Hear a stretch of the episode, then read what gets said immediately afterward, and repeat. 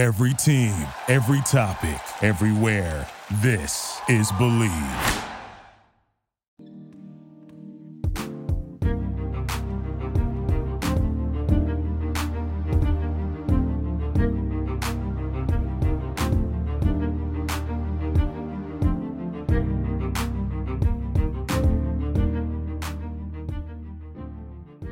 Welcome to 94 and More, presented by Bristol Studio.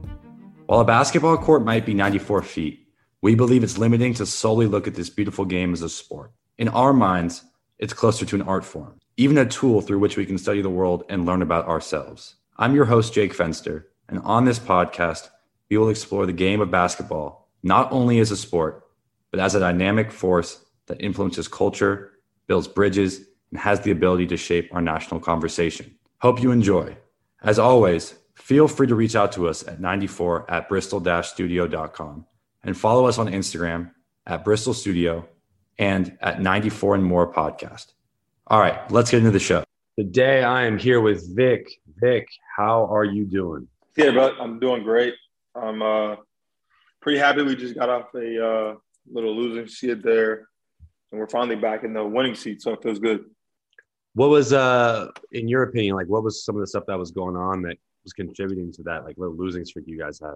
Uh, I think there's a lot of things, man. You know, like the season has been so interesting because you know we had the huge road trip. Um, and so obviously just being on the road the whole time, but then coming back, and you might think it's like easier coming back home and you know get your routines back, but you know it's even more pressure because in this league everyone wants to beat Perth, everyone wants to play in in the arena with all the fans and and that's like their Super Bowl every game, right? Like the teams that are in the playoffs, teams that are vying for playoff spots, and even the bottom teams, you come to that arena and you're playing as hard as you possibly can for the entire game.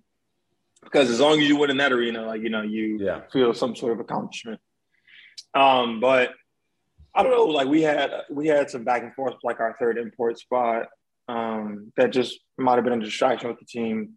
We um, had injury, have had injuries like just a ton of stuff, right? And um, I think it's good that we finally got back on the horse and, and got things rolling again because it has been a long season, but I think we're we're finally starting to trend back upwards. What are some of those things, I guess, like from a, a basketball standpoint, right? Like some of the things that you guys noticed you corrected uh, in this last game that finally got you out of that that slump? I think we started playing better defense, honestly. Like I think before our defense just had kind of been I think our effort was there, but I think it, it like playing with kind of like some basketball intelligence and executing our game plan. It, it just wasn't there. And specifically me, I, I think, um, you know, just down the stretch of these, some of these games, like I was making some critical errors that um, definitely could have been avoided, like I did the gambling for a steal or just trying to make the home run play instead of saying like solid, you know, throughout the whole defensive possession. And, uh, you know, usually I'm one, one of the key guys or, impacting the defense in, in such a way that you know I, I can't really afford to to be doing that. So, you know, just you know the the one thing I've always you know thought this season is just control what you can control, and you know as, as long as I'm doing my part in trying to help, you know, keep my spot on the floor right, you know, I'm helping my team, and I just feel like the last couple games I've I've just been a little bit too undisciplined defensively um, to really constitute winning. I think that that is really important. I think you know you're talking about holding yourself accountable, and I think if you look at your your numbers statistically, you're what probably having your best professional season, basically. Probably second best. I would say my season Orlando probably my best. Orlando's probably my best. Yeah, yeah. Oh, you're right there. Then you're right there. Then, and you're, mm-hmm. you know, you're playing a lot of minutes. This is your back off of your your surgery. You know, it's a full year in. Right. Like I think that's really incredible that you have the ability to still hold yourself accountable for that. Like, where do you think that that started? Do you think that's something you've always kind of been like hard on yourself, holding yourself accountable no matter what? Like, always looking at the things you could have done better. Like, where where did that come from? Well, I think um, just from an early age, like my family is really big into basketball. I'm from a basketball family, and um, I just remember when I was younger, like good game, bad game. You know, my sisters, my my parents were always super tough on me no matter what I did, like good or bad. Like their criticism and their, you know, notes from the game were always pretty pretty heavy, and so now I don't really feel right unless I'm like giving myself those same game notes. And growing up as a basketball player, like you know, as you know, I was always like the glue guy or defensive guy. Yeah, the team. Like, I wasn't really. yeah, Yeah, I wasn't like the number one scoring option um, my whole career, and yeah. even now, can't, I'm not, not the number can't one. be but- three and D without the three. You know, No, well, you can't. That's that's a quote that'll live with me forever. But um, you know, I just was never really counted on like to, to score like that. And so earlier in my career, like I the way I felt like I impacted the game was defensively, you know, getting blocked, getting steals, guarding up. Like that's how I felt like I could really impact the game. And so now, like, you know, I don't want to lose that that side of, of me um, and being a two way player. You know, I'm, I'm happy the offense is definitely there, but you know, defensively is re- really where I like take a lot of my pride. Yeah, no, I mean, look, I'm I'm no professional basketball player, but let me tell you, I play defense.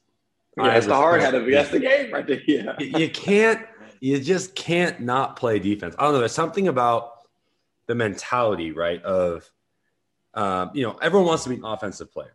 It's sexier. You know, you you putting up 30 points looks better than something that doesn't show up in the stat sheet. You know, if you're just Right. guarding somebody well, defending off ball, uh, you know, rotating, helping, like to an untrained basketball eye, that's not going to get much attention.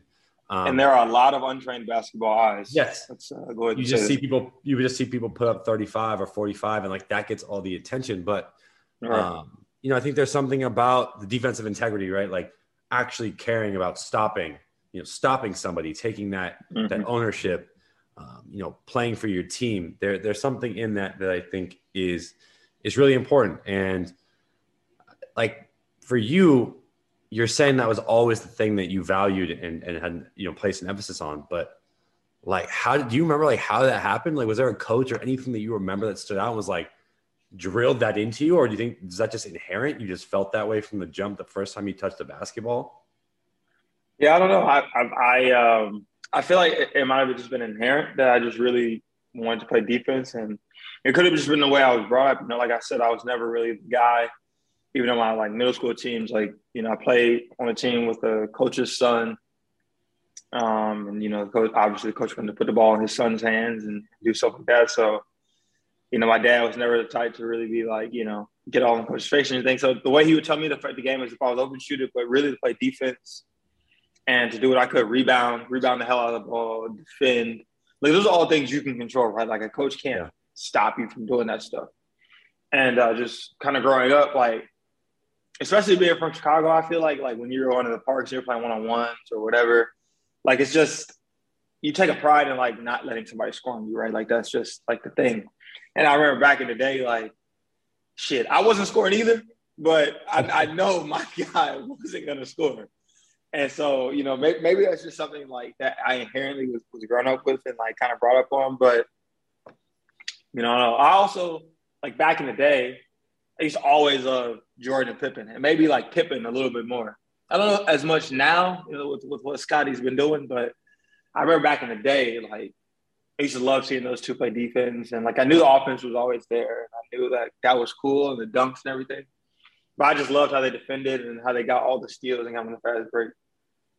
Yeah, I think that's an interesting point, and I think maybe you know, I guess you could probably point to players that didn't play a lot of defense still in any era, or you know, from that era. But I think when you also look at basketball today, um, the way it's changed, right? It's so offensive, or it's so the offensive player is favored extremely. It's offensive, yeah. Exactly. free throw line for every little tic tac call. They they kind of adjusted that, thank God, Um, because last year was pretty brutal to watch. Like Trae Young mm-hmm. just pump faking and, and everyone flying and, and jumping into them. But You Yeah, know, I it's funny. Why why is he the like the poster boy of that of those? well, calls? sorry, he just popped Trae- in my head. Harden and Embiid still shoot tons of free throws. James But, like Harden. some of those same calls. James Harden was was really my least favorite to watch, to be honest, um, mm-hmm. because he really sold it. At least Trae, like Yeah. Trae, actually mm, like used the rule in his favor and like mm-hmm. jumped into the contact. James Harden, when you watch him, sometimes is like selling it, which I guess is still you know playing into the rule, but that was harder. That's just harder for me to watch. I don't really enjoy watching that. Not taking anything away from his game, but like there was a point where it was really out of hand. Um, but I guess what I was saying was looking at the game today. the offensive player is is so favored that it's like you cannot play defense and you know get away with it a little bit in the NBA if you're that good of an offensive uh, you know player. Right. That is something that will continue. Like you think this new era of kids kind of growing up, like will grow into be more offensive players just because of the way the game is set up. You think that's part of just the current culture of, of basketball? So I don't know. I, I feel like, um, and what you're saying, yes, I think basketball as a sport is evolving to much more of a bat, like an offensive game. Like the freedom of movement stuff is definitely Yeah. geared to the offense. Um, like the spacing of the game. Now, like you're seeing, like I don't want to say the death of the center, but like unless you're super gifted on the low post, like now everyone wants to be five out.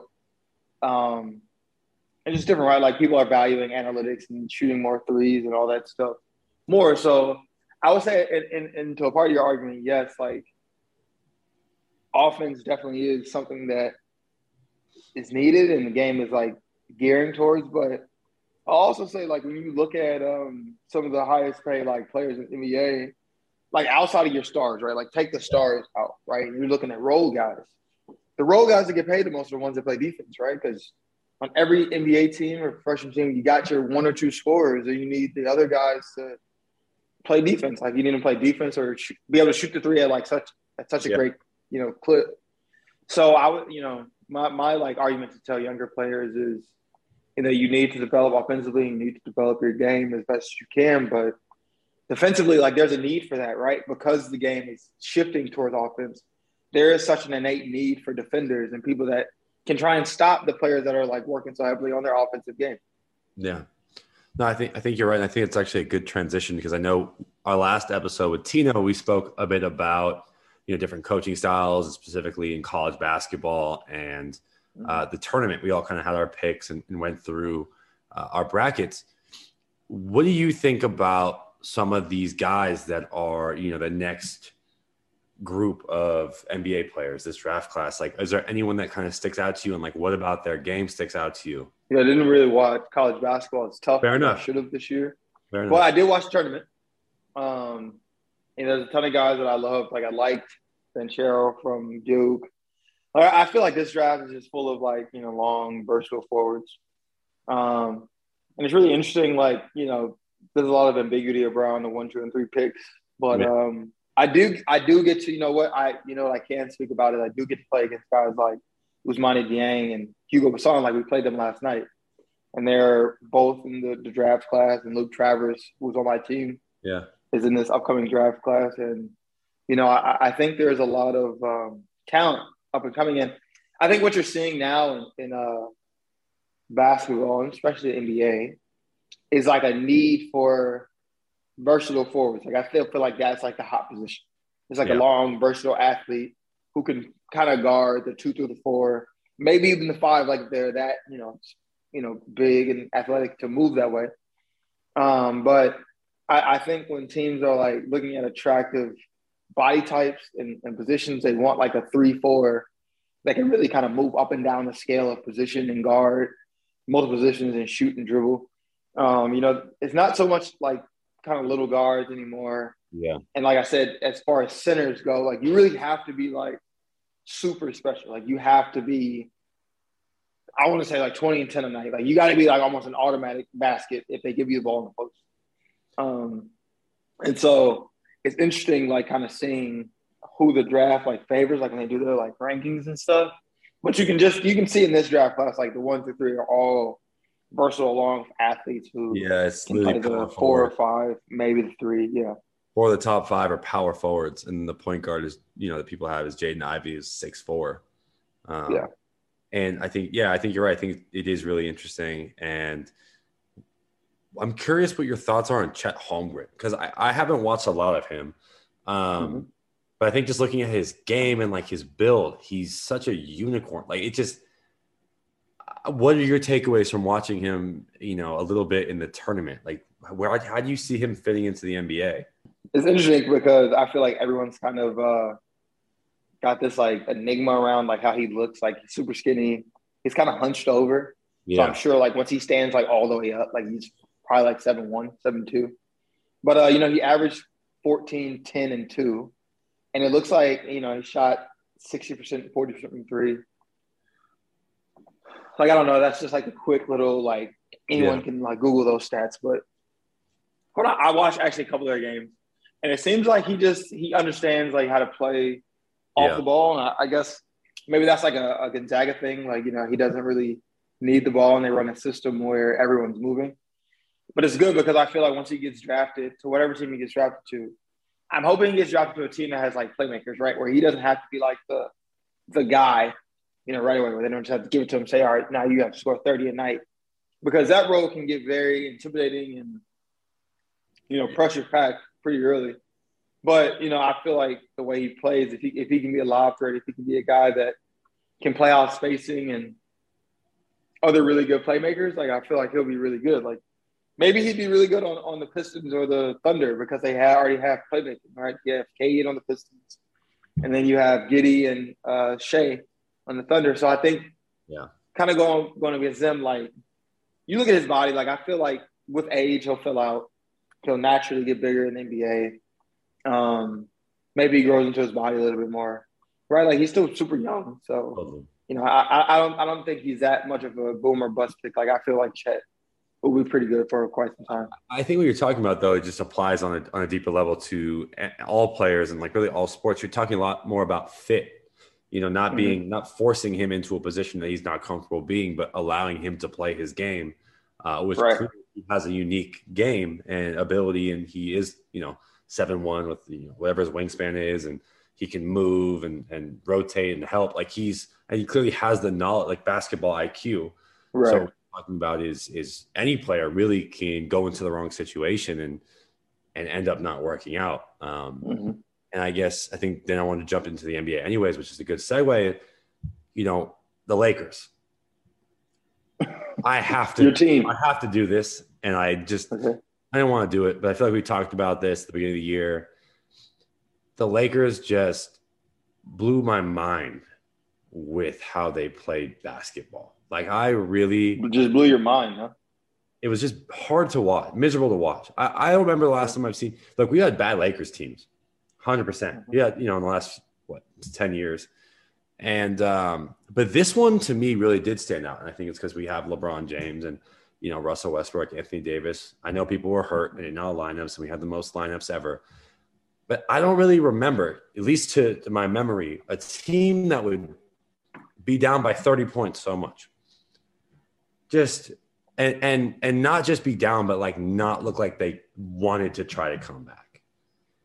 That was hard to watch, and I think that feels like a lot of a lot of it has to do with fit. You know who they had in there around LeBron James. LeBron James was having to put up 50 points for them to win games um, or be competitive, and it's just you know I think what you're talking a lot about in this conversation is kind of leading to is there's so much more than just talent, right? Like in the NBA level, Right. like everybody's talented. Like the system, they're the type of players that are brought into the system.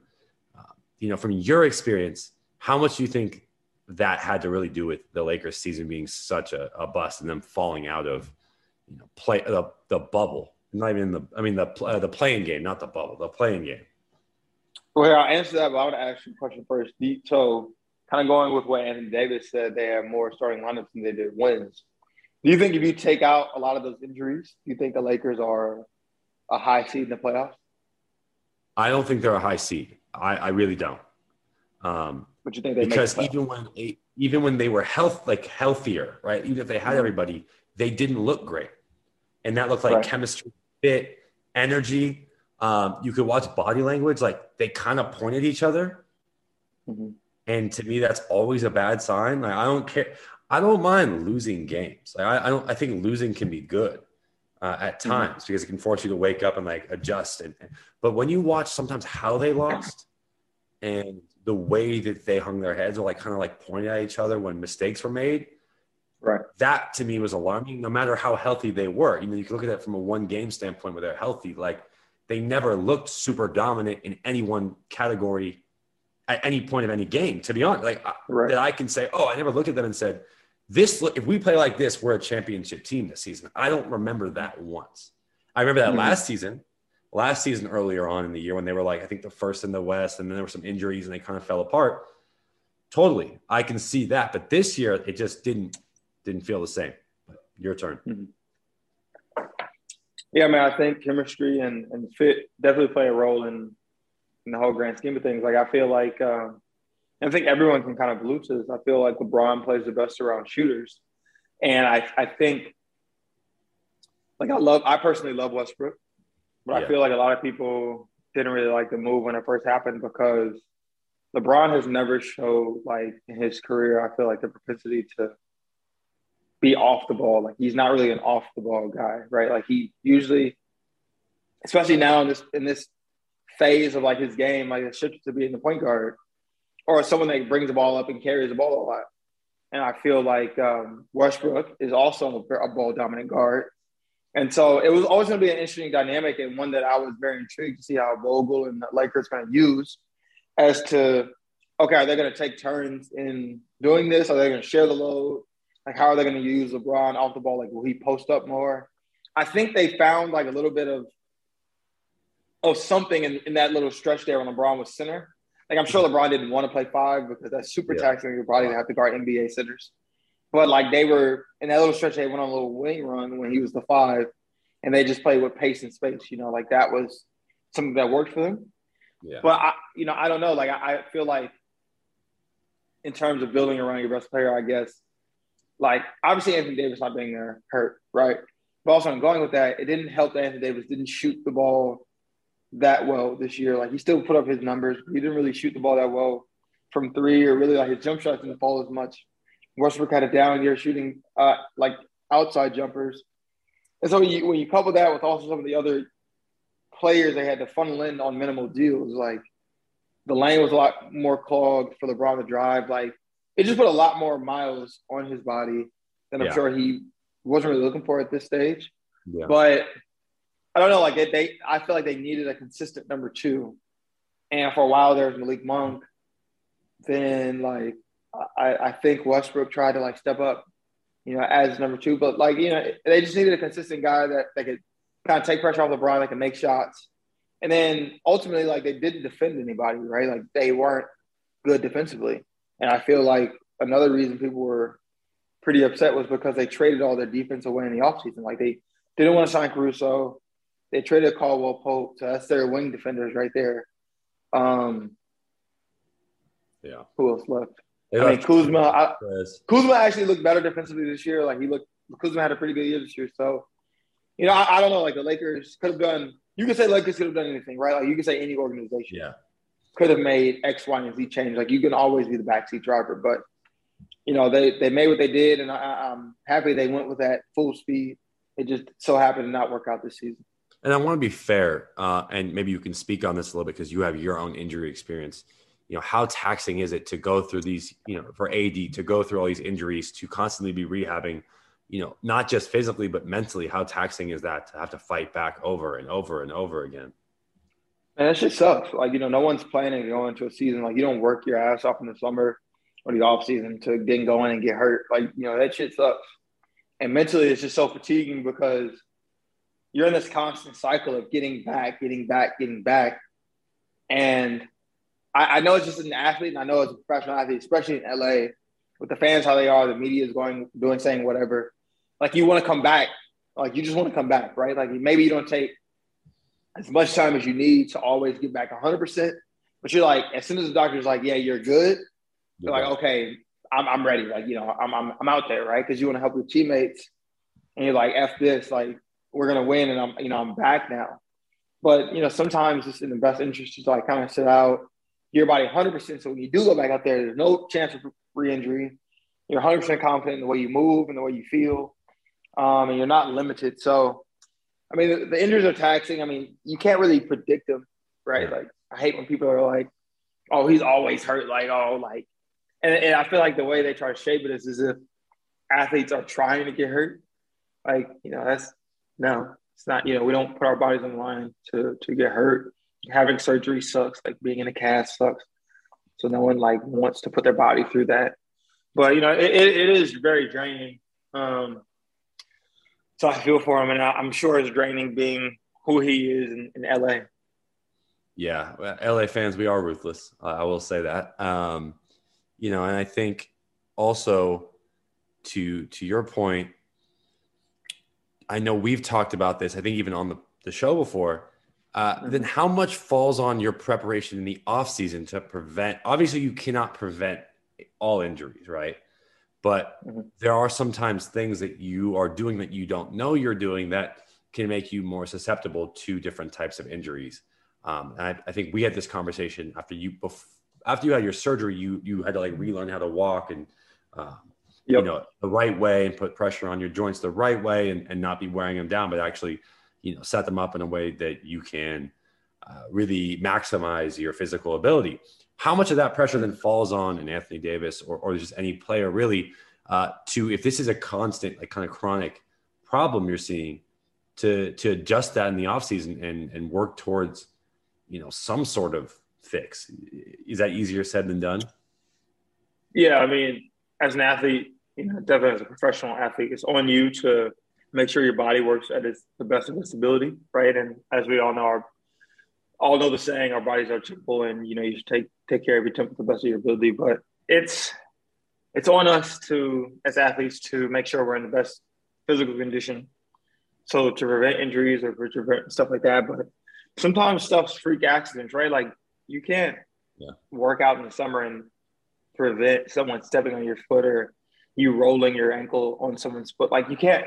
Like those are accidents. Like you, there's nothing you can do about that. Or like someone elbows you in the face and you get a concussion. Like those are things that you can't really game plan for, right? Like I don't know. Like a lot of people are saying Anthony Davis gained too much weight. But I, I, don't know, like that's not for me to comment on. Like if he felt like he needed to gain weight to play better, then that's what him and his like people felt the need to do. But I just know like I feel like when he hurt his ankle, like he came down on somebody's foot. Yeah. And that's like an accident you can't prevent. Like you can't say in the summer, oh, on December 21st, like make sure this dude doesn't put his foot out when I shoot. You know, like yeah, this it's stuff like that. Like you can't really like you can't plan for that, you know. And if half the people that were talking about like and complaining about his injuries got out there, I'm sure they would get hurt every time they went out there. Or they would understand like after every game you have like something nagging about you. Like the, there's not usually not many games you come out of the game if it's a hard fought game like it's scot free, like no no pain anywhere. Yeah, no, I think it's just important you you know because a lot of times you don't hear this perspective or or people aren't given the ability to like freely voice this uh, if they do, they're kind right. of soft, and especially like in the media and being a Los Angeles Laker. You know, um, the the scrutiny is kind of always there and, and forever ongoing unless you're winning a championship. So um, mm-hmm. I think hearing this perspective and, and, kind of hearing like from your side of things, what that really is like, what goes into it all. And at the end of the day, some of it is out of your control. Some of it is just like mm-hmm. freak accidents. And uh, you know, it does take a lot of mental fortitude to work through it, to fight back, to even get on the basketball court mm-hmm. after going through some of those things. So I think, you know, it's just important to keep that perspective. Um, but you know, I appreciate you taking the time to to do. Oh, this. hold on, hold on now, Jay. We gotta, you know, I, I now that you're you're in Hollywood, you're around movie people. You're not right. gonna ask you about the slap. The slap. You mean yep. Will Smith? We aren't talking about Will Smith slapping nobody. Of course, that's what. Well, I'm not talking about Will Smith. People, no, need to hear the Fenster. No one wants to hear that. reaction. I don't. Were care. you watching that live? Uh, no, I was, and then it, for, uh, and then I got up into my apartment, so I lost it, and then everyone was freaking out, and I and I found the video. I didn't think it was real. For I was like, yeah, that's crazy, but I don't know. I don't really want to get into it. I just think that the the theory of like Will Smith like laughed and then looked at Jada, and Jada no, was right, happy, and then he went up and slapped him. Just makes it kind of yeah. Like he funny. thought. That's what I thought it was crazy. He thought it was funny. Like he was definitely kind of with. First of all, the joke wasn't really that good. Like it was like a yeah, yeah like yeah. the Jane. It was all right. Like it was like a you look like this person kind of joke. Like great. Like that's not like that insulting. But seeing Will like kind of like go with the joke, especially in a setting like that where it's their job to kind of egg people on and then, you know, Jada's like taken aback by it. Like you see her reaction. And um, I, I, don't know, the whole this the whole thing, Chris having his hands behind his back. uh, Will kind of yelling and then getting giving the speech. And I felt like kind of like doubling down on like I had to do it. I, Yeah. I don't know. I don't. Yeah. I, mean, I told uh, Carla if it was me and I knew I was like, say I was up for like MVP award, right? And I knew I was gonna win it, and someone said a joke like, "Oh, like Carla, you're ugly," like, and I laughed, and Carla looked at me like, you know, you got to do something. I would have definitely waited until I got the award. after the like, I would have went in the back and be like, "Come on, man, you know, yeah, yeah, yeah. that was funny, but you chill out." I mean, that's the thing, right? Like, you can't, you know, he reacted in a moment. It's an emotional reaction. It's not what you don't know what people are going through, and you know, who knows what conversations they've had privately about what's going on. And you know, Will Smith. I mean, Chris Rock made a joke, and whatever happened happened, and you know, he's gonna have, he has to live with that and the decision he made and whatever consequences. Does this hurt his legacy? I don't think so. I mean, dude, he's Will Smith. He's Will Smith. Does, does it hurt his legacy? I don't. I don't think so.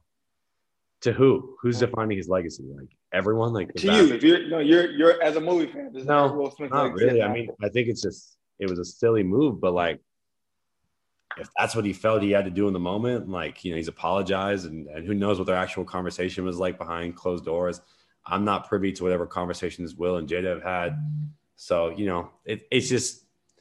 Do I think it's how I would have handled the situation? No, but I'm not him, and, and I'm not on that stage, and I don't, you know, again, I don't know what their conversations are like, but you know, I think I would have liked to imagine I would handle it like you said. You, if you have a problem with what somebody said, all right, you know, you go back there and you handle it.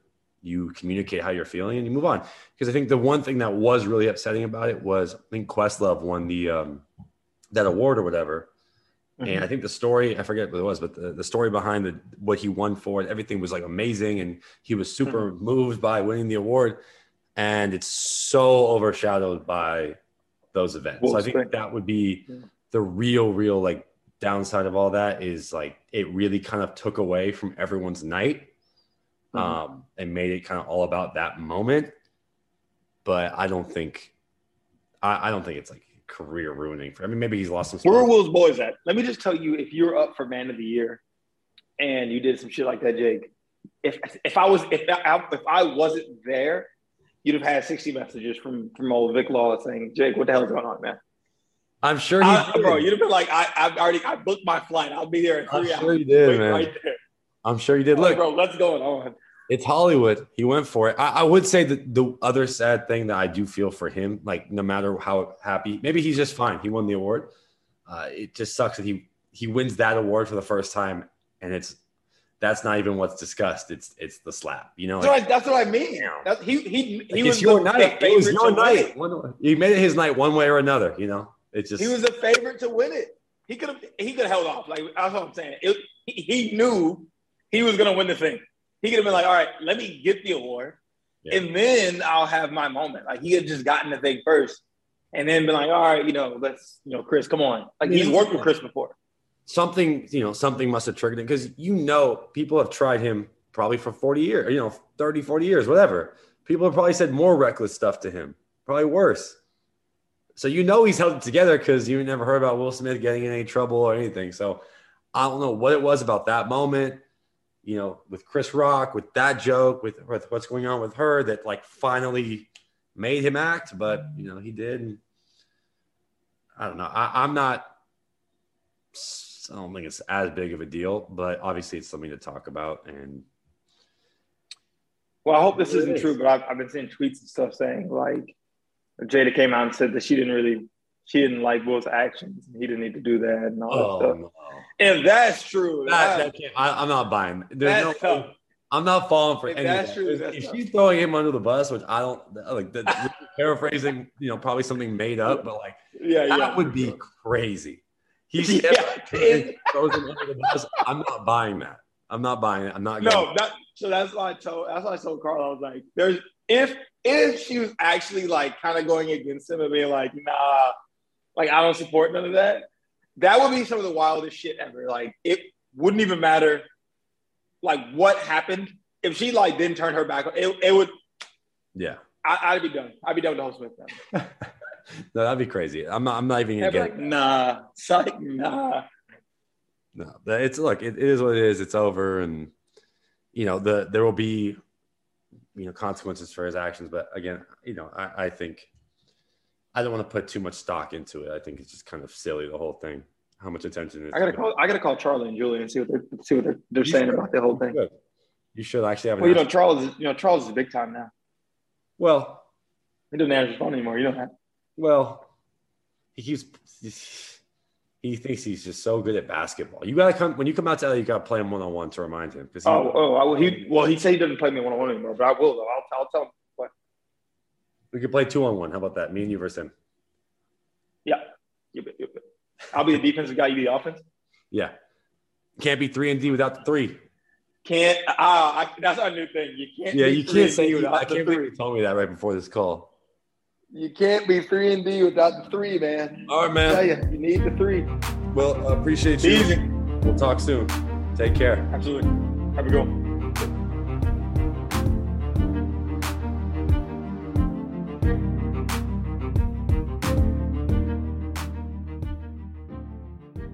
This podcast is presented by Bristol Studio, sound editing by Rashad Allen, music by James Grissom. Thank you for listening to Bleav. You can show support to your host by subscribing to the show and giving us a five star rating on your preferred platform. Check us out at Bleav.com and search for B L E A V on YouTube.